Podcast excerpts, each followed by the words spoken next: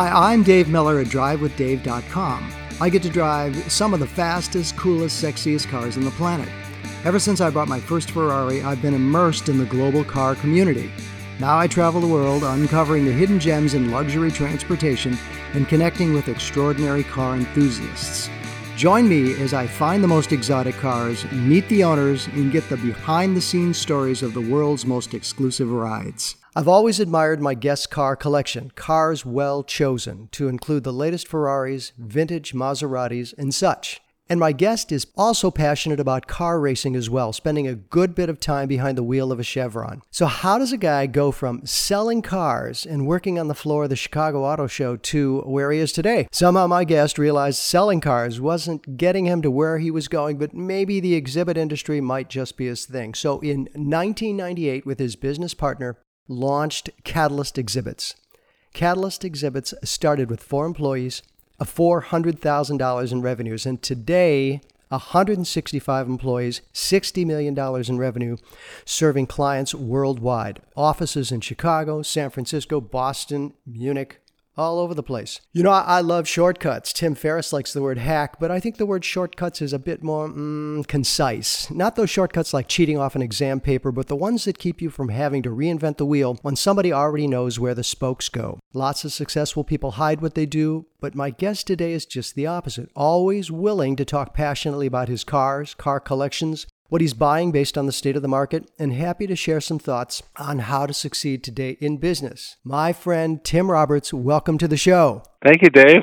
Tim, I noticed on your bio, and I quote, Interests include cars, car racing, watching, car racing, doing, car collecting, car rallies, car auctions, car shows, car buying, car selling, and car travel. Did I miss something, or are you into cars, Tim? Kind of focused on the car thing. And and do thoroughly enjoy it. Were you interested as a kid in cars? Where'd you pick this up? Oh yeah. Yeah no always as a little kid a matchbox i mean matchbox cars i mean corvettes uh uh everything all the way through and started like i said this isn't a midlife crisis with me. I mean i've been this way forever. Uh-huh. so it's an early life crisis Absolutely, like at age four. Did you get this? Uh, somebody in your family into cars? Your mom and dad? I mean, where, where'd you get the car thing? No, no one. It's uh, pretty much just me. I've always been drawn to mechanical things, mm. uh, and uh, the car thing just fascinated me. And, and early off too, it was it was all uh, domestic stuff. It wasn't really any of the foreign cars or uh, any of that type of thing. It was all you know, essentially you know Corvettes and Chevelles and Camaros and Mustangs and that type of thing. I've been in and out of your cars. I've been to your garage. You have a wide appreciation for cars, but it seems these days it's the European stuff that pulls you. What was your, if you go back, was your first car a European car? It must have been an American muscle car. What was it? My first car was actually a 1968 Chevy van. mm, okay. So yeah, yeah, that was my first car which which could actually do a one wheel burnout for like a mile. so it, it, had a bad, bad trans or what? Uh, what? no, no, it, you know there was no positive traction or anything like that, and uh-huh. it, when I had no weight in it, it was a 302 V8 and the engine was in between the driver and passenger. Uh, and you just pop the clutch and light them up, light it up, I should say, and go forever. so that was your that was your first car, obviously. But but I, I know Tim what you're into now, of course, and when did you say enough of one wheel burnouts and let's get something serious? What was your first car? You'd say it was really an exotic car. What was what was number one? You know, number one was when I was 19. I bought a uh, 1977 Corvette. Mm-hmm. Uh, it was a real dark midnight midnight blue with a uh, dove gray interior, and oh. that was probably my first what I considered a you know, especially at that time, an exotic car. But Corvettes have always been on my list, and that was my goal. And uh, so, yeah, that was my that was my first first real car. Was that up in Wisconsin? Yeah, it was. Okay, because yep. you were you were yep. born in Wisconsin, and I I know we'd had conversations about you. Uh, you swam and played water polo in high school, all the while maintaining a solid uh, 1.9 GPA. Right, rock solid. Maintained that all the way through high school. So you bought a Corvette, and then you consider that your first exotic car, and then what? What followed? I've had numerous Corvettes after that one. So I had a uh, what was it, an '82, a uh, 86, a 2000, uh, like a 2003, and they were all Corvettes. And then I jumped to uh, my first Italian car, which was a uh, 2000 360. Mm-hmm, mm-hmm. And uh, that that was my first, you know, what I would say real exotic. So, and that was that was in 2006. So in 2006, you're driving down the road and you, par- you, you, you park the car, you ran out of gas. What happened? And suddenly you find yourself in an Italian car dealership. You know, it was just one of those things. I guess it's somewhat of a natural evolution. Of, if you love cars, I mean, mm. how can you not love Italian cars? Oh, I mean, yeah. they're phenomenal. Uh-huh. And uh, so I kind of got sucked in that direction. And you know, I'm not a small guy, so it's kind of difficult for me to fit in some of these things mm-hmm. very comfortably. But uh, you just can't beat the sound of, mm-hmm. especially a 360. And I had a Tubi exhaust on it. Oh yeah, it was a spectacular car, and and, and it always has a special place being you know your first Italian car. So I mean that that was a big deal. I got to jump forward. Just I'm going to skip some years here from that 2006 360 to to what you have today. Tell me a little bit about what you're driving these days. Well, it, it, a vast array. I not that vast of a array, but mm-hmm. I mean I have a few modern cars. I have a uh, uh, 2016 uh, GTS 911, mm-hmm. uh, which is a lot of fun to drive, and looking forward to actually getting a uh, GT3 uh, which would be great fun as well. And then um, I did have a 488 Ferrari and mm-hmm. uh, got rid of that. I have a California T right now mm-hmm. uh, that I'm driving, and actually just the other day ordered a uh, 812 Superfast. Um, and then um, a Cayenne Turbo, and yeah, that's that's uh, that's about it modern car wise. And then I have uh, a, a small gathering of uh, older Italian cars, and then uh, a few race cars as well. I'm going to segue into racing. You are, you you just brought this up, and I know you've you've had a good bit of seat time in race cars. You made the jump, as so many sports car people do, from driving on the road to driving on the track. Uh, how'd that come about? Well, um, it was probably back. I started doing. I did a driver's school, a Ferrari driving clinic in my 360, mm-hmm. uh, and uh, thoroughly enjoyed that.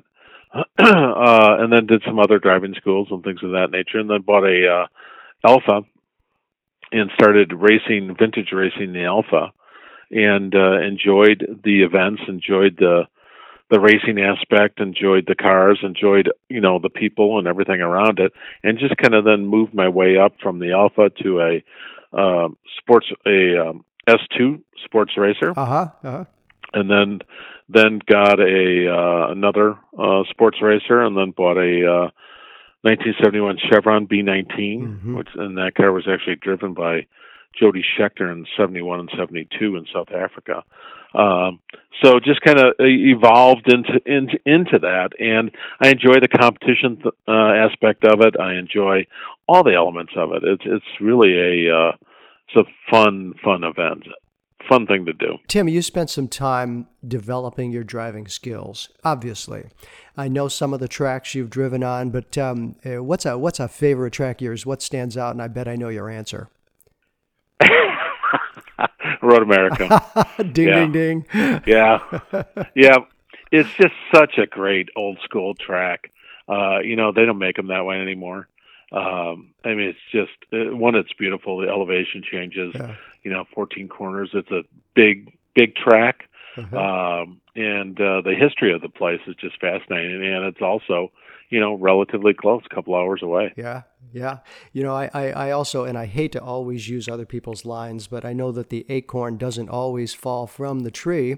And I know your daughter Chloe had a great first track day at Road America. How'd that go? Oh, it went spectacular. It was great. Uh, we I we have a, uh, 2007 uh, factory prepared race car, Mustang and uh she took that out nice big safe car roll cage mm-hmm. all the mm-hmm. stuff mm-hmm. and uh she took it out and actually did quite well, passing uh, Ferraris and Porsches, and did did actually really really well. And in, and not to be a little league dad or anything like that, uh-huh, she actually enjoyed uh-huh. herself. So we're looking forward to doing some more of that. Well, I, I hope that you've posted some pictures, and uh, probably Chloe has uh, on Facebook or someplace else. We can take a, a peek at her successes. Yeah, we do have a few. we do have a few, and she looks she looks good in the Mustang as well. You know, Tim. Obviously, your successes in business have allowed you to fulfill your passion for automobiles. Uh, d- do you see exotic cars as the reward for people's successes? Uh, what's your thoughts? Well, you know, for me it is, uh, and for me it's do- doing things I love. Like I said, I love cars. Not a midlife crisis. I don't. I don't buy them because of. Uh, uh, you know, to like show off or do anything of that nature. I just thoroughly enjoy them, mm-hmm. and I thoroughly enjoy how they make me feel, and also the the mechanical aspects of the cars and mm-hmm. and all the different things, and, and also the beauty of the cars too. Uh, the lines that they carry and and the thought behind them and the purposes that they serve. So um, it's not a like I said, it's not. It's just what I enjoy.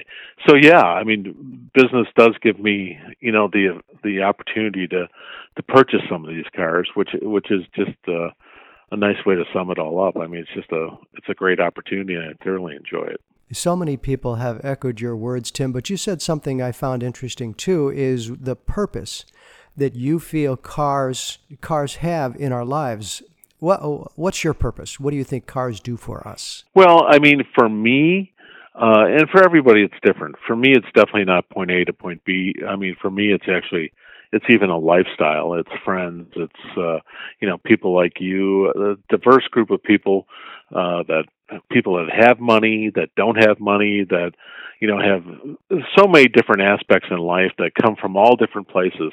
The common denominator is they love cars. Mm-hmm. You know, and whether you're driving a, a Volkswagen Beetle or you know a, a uh, crazy Ferrari, you know, La Ferrari, uh, uh-huh, uh-huh. you can still sit down and talk and relate and and tell stories and do all that kind of stuff. And it's just a great thing. So it, it is truly a lifestyle. It's a passion, and uh, and like I said, one that uh, I I think is just great you know, all the way around. Everybody wants a lifestyle that they enjoy for their hard work. And I look I look over your bio. I've known you a good long time. How'd you go from selling cars to transforming your re- really your life and lifestyle through the hard work or the luck or the networking or uh, what what did you do to become where you are today? Well, you know, it, it was a combination of things, and and you know, all the above usually plays a factor in it. Uh, um, because I had a bit of a construction background, selling cars, I saw how the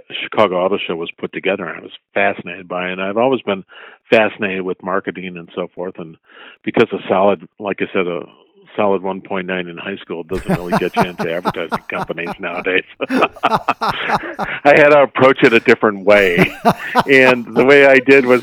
Uh, watching uh like I said watching the Chicago Auto Show being put together and was fascinated by that industry and spent spent about a year and a half trying to get into that industry and and got into it and uh, kind of worked my way up, uh, you know, the old fashioned way, and uh, just saw it. It's a lot of fun. It's something different every day, uh, and it, it, I think it's a great, a great business to be in. Market marketing's always fun, mm-hmm. um, and this is just a, a, one small element of marketing that uh, I was able to uh, participate in. I have to ask, you're going on 20 years now in your business or coming close. I think next year it's 20 years. Is that right? Uh, it's actually coming up. Yeah, yeah. It might be even this year. I'm almost afraid to count. That's okay, but it's we're not in a midlife crisis. No, but anyway, Tim, you made this leap over the last 20 years. And that's everybody would say everybody's an overnight success until they look at all those overnights. But did you have an aha moment? Did you suddenly say, okay, exhibits are cool at the Chicago Auto Show. I think I can do this differently. What'd you do? Yeah, I mean, we just thought we had a better better mousetrap. I mean, once I had to get into I had to get into the industry, uh, and then learn it. And then we just came up with a little different approach, a little better mousetrap, and went out there and uh, and are working it and still working it to this day. And and I think one thing we we're a humble group. We're, we feel like we've never arrived, and I don't think we ever will. So we keep on pounding, keep on looking for different opportunities, and keep on looking to do things differently and improve on what we do and how we do it. You know, that's kind of interesting to me too, because one of the things that I find um, that a lot of people don't understand, and I, I don't want to go back and say uh, uh, young kids coming out of college don't have an angle on stuff, but you have a young daughter, Chloe, and if you had to step back, she's obviously uh, seen all of the fruits of your labor, but if you had to say to the people out there that are young people just getting out of school, this is knowing what I know about business now, what what would you mentor them? What would you advise them to do, perhaps differently than you did? Differently than what I did? I mean, I would definitely go to go to college. I didn't, uh, but I would, yeah, I would definitely do that. And, and I guess my biggest piece of advice overall, which kind of seems to flow uh, with whatever you seem to do, is, I mean, you know, you hit a wall, you know, once, twice, or whatever. Literally, in my case, you need to get up and keep moving forward uh, you can't dwell on it. You got to keep on moving, and hard work pays dividends.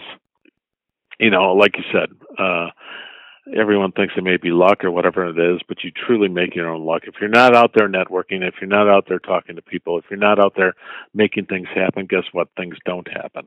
And it's pretty much that simple. So it's pretty much, you know, hard work, focus, and just make things happen. Somewhere along the line, you must have stumbled. What'd you do? You know, like I said, uh, we just have a philosophy here that we never thought that we've arrived. Uh, you know, like mm. I said, I still think that way, and and that kind of ties into the whole car thing as well. I mean, racing, there's always someone faster than you. Mm-hmm. You know, you could always imp- take another second off. You know, you could always take, you know, hit that apex better. There's always those same kind of things correlate all the way through. It seems to be with what I do, mm-hmm. and uh, uh, it, it's it's a bit irritating, feeling like you're never quite there, but. uh it also, uh, I guess, it keeps your eyes open. I see a lot of, uh, especially I would say, a fair amount of millennials nowadays seem to uh, they're busy high fiving themselves, and uh, it's really you're obviously at that age you're way too young to do anything like that. And I truly believe that you need to keep on forging and growing and you know looking forward. It's uh, and that's kind of what we've done. And then before you know it, I mean that's the weird thing about this. And I take a look at 20 years, and before you know it, it's like oh wow oh, I guess we actually put something together here that's not too bad. you know, it's like, well, how did all that happen? Yeah. and you really look at it and you go, well, that happened because we we just never really thought that we're there or been there. And there's people that we both know, and, and a lot of people that have done much better than Catalyst and so forth, and and uh, that's why I never think that we're there. And there's much people that again that we know that drive much better than I do that you know so i've never thought that i've arrived and i've always liked to think that i'm out there learning and growing and uh you know it can be a bit irritating at times but like i said when you take a step back and you and you do actually look back and you go oh well that's you know not too bad So and it's got to be kind of like cars. Uh, you buy a you buy a 360, and then all of a sudden that turns into a 430, a 458, a 488, whatever it is. Uh, you know what's interesting too is so many of your peers are just like you. You you love Ferraris, you love Italian cars, and yet at the top of the show you had mentioned the uh, the P word. You had said that there was another car that you were looking for. You own right now. You're looking forward to a faster. Well, what is it about Porsche? You know, Porsches. I I have uh, developed a uh, uh, I should say, a respect for Porsches. I mean, one is they're usable every day. Uh, I mean, you can have a GT3 and drive it every day to work and do all sorts of different things. And it's just kind of a, it's like an everyday Ferrari. But the Porsches that they're putting together nowadays are just absolutely spectacular. I drove a GT3 on Friday, and uh, what a great car! And um, so, I mean, just all around, they're just spectacular cars. And uh, Ferrari, especially here in the Midwest, is a little difficult to drive every day uh, from a number of different uh, viewpoints. But uh, Porsche, you can drive and have fun with, and literally drive it all week long. Take it to the racetrack, race it around, drive it home, and off you go. So I've actually developed, like I said, a respect for them. And being that I love cars, there isn't any one there isn't any one you know manufacturer that I'm locked into. Uh, I just I truly you know enjoy the differences. I mean, you take a look at a flat six versus a V12 and how people approach you know how they approach different problems. Uh, and how they solve them. I, I find it fascinating. Well, let's talk about problems for a second because I like to brag that I'm just as fast as anybody uh, in the straightaways. If we have you are, Dave. Uh, it's just the twisty bits. You are with someone pushing you. Absolutely. so I'm the guy with my four-way flashers on in the middle of the track. I'm doing really well. It's just the twisty bits. But you know what, Tim? When we talk about Porsche or Ferrari or so many of the other manufacturers, now the 488 or the GT3 dials in cornering algorithms, software that shifts for you and stuff. And I used to I used to think that I would spend a lifetime going around a track to hit that best exit speed. And now the car does it for you so well. Is that good or bad? You know, you know, uh, and and I I thoroughly enjoy the differences.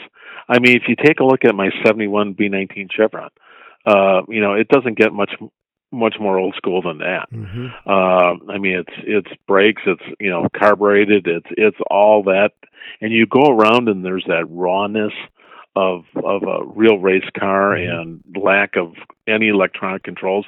But then you also drive a 488 around the racetrack and air conditioned comfort, and you're just turning the wheel with your you know just little minor adjustments and phenomenal brakes and you know it's shifting for you it's doing all the above the differences I, I just I, I sit down after doing that and actually when I was up with Chloe at Road America pretty much did that. I did exactly that. Took out the Chevron took out the GT3 and I was kind of like wow that is amazing. Mm-hmm.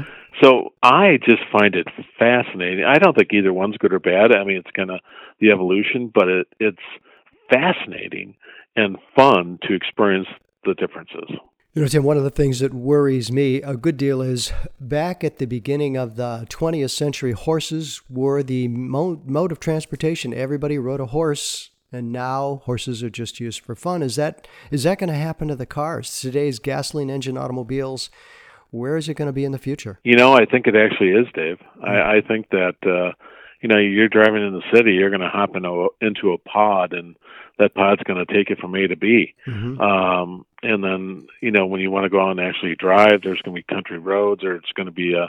I, I, I, to be honest with you, I think it's going to follow exactly the way horses went. I mean, mm-hmm. there's going to be horse events and horse racing, and well, there is, and all that, and it's going to be the same thing with cars. I, and a lot of it makes sense. I mean, if you're in the city and, like I said, going from point A to point B, do you really care? You know, if it's uh, you know, in a Ferrari or in a Porsche or whatever it may be, or you just want to get there. Right. And uh, pretty much everybody just wants to get there. Right. Quickly. So you can still take your car to um, the Autobahn or the Thermal or someplace like that and have a great time with it and then not have to worry about driving the car. Right. And and I think people are are going to enjoy, you know, they'll probably enjoy country drives more so than they ever would before. Mm-hmm. Uh, but I, I think as far as day to day practicality, I think that's definitely where it's going to go, and it's probably going to be safer, and it's probably going to be quicker, mm-hmm. and overall, it's going to be much more efficient. I mean, it makes a lot of sense. So, what strikes you as useful about self driving cars? Is it the time in the car? You can read the times, or you can read a book, you can talk to friends. What's what's going to what's going to make our life better with self driving cars? Well, I think efficiency. I think you know you're probably going to avoid a lot of the traffic jams and and things of that nature, which traffic in Chicago is always an issue. Mm-hmm. Uh, and I think you're going to be able to multitask and do more things. I mean, when you're working, you're going to be able to work, and the time in the car essentially won't be wasted. So I think, like I said, from a day-to-day standpoint, it's going to have great benefits. Uh, but I think also, in a lot of ways, it's going to help the automotive industry because when people are people want to drive, they're going to want to drive, mm-hmm. which is kind of fun. You're not going to be, like I said, stuck in traffic and doing all the miserable stuff when you know a self-driving car can essentially handle all that. But when you want to go out in the open road and have some fun, you can actually do it. So I, I, I think it's it's a good evolution. So let's talk about this fun thing. And I, I love to ask this question. It tells me more about my guests than anything else. Money no object you win the Powerball, somebody gives you a billion dollars. What one car would you own if money was no object, Tim? You know, I've always loved the Ferrari Lusso. And it's not the most expensive car, mm-hmm, mm-hmm. but I love, I've always loved the Lusso. Mm-hmm. And it's in the era that I love. Um, uh, yeah, I, I would go and buy the best number of Lussos around. And it's not the rarest Ferrari or anything like that, right. but it, I think it's just the coolest Ferrari. That's a pretty cool car, no question. A 250 series, just about anything are wonderful automobiles, no question. And yep, and, and, and a phenomenal interior. Oh yeah, the nice cars. I love that that uh, that tachometer in, in, the middle of the dashboard. That's yeah, that's as good as it gets. I was in one not too long ago, just last year. And you know, Tim, with all of your offices around the world, and I know you love cars and travel. Can you share some of your favorites of events? Is there something you think is a don't miss? I think this is cool. People have got to do it. What do you think? Well, I think you know, I think one of the most underrated events is right in our backyard, which is the Hawk, mm-hmm. uh, mid July up at Elkhart Lake. Mm-hmm. Uh, at Road America, an absolute phenomenal event. You'll see cars from all over the world. You'll see racers from all over the world.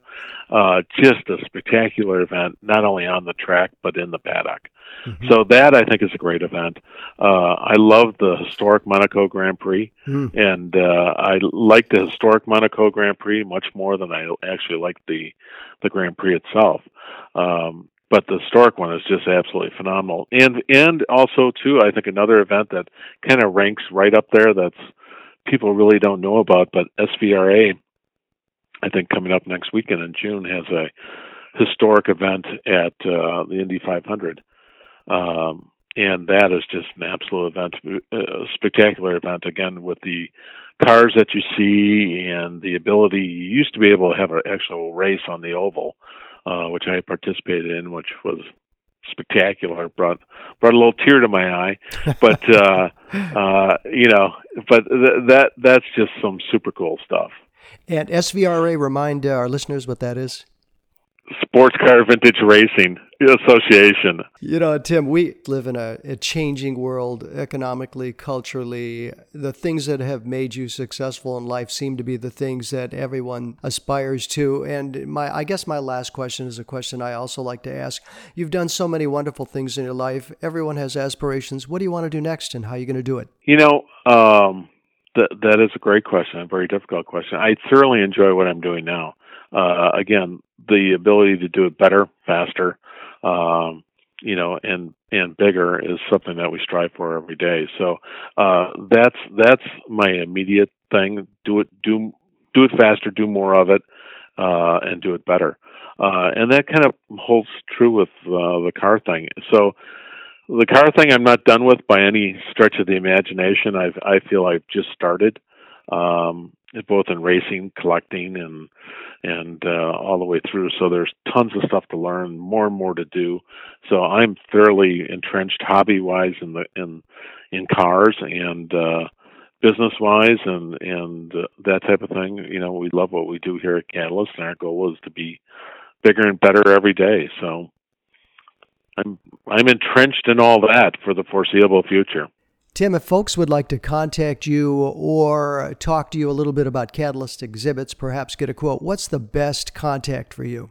Probably the best way to get a hold of me is uh, email, and that's at troberts at catalystexhibit.com. No S on the end, just exhibit.com.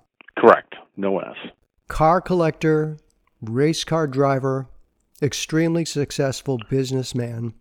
Tim Roberts, my friend, I want to thank you for taking your time with us today and giving us a little bit of your thoughts on automobiles, on business, and what the future holds. Um, I will catch up with you in Chicago, and I'm looking forward to a drive in that 812. Congratulations on that order, by the way. Thanks, Dan. Appreciate it. Thank you for listening today, and I hope you enjoyed the show.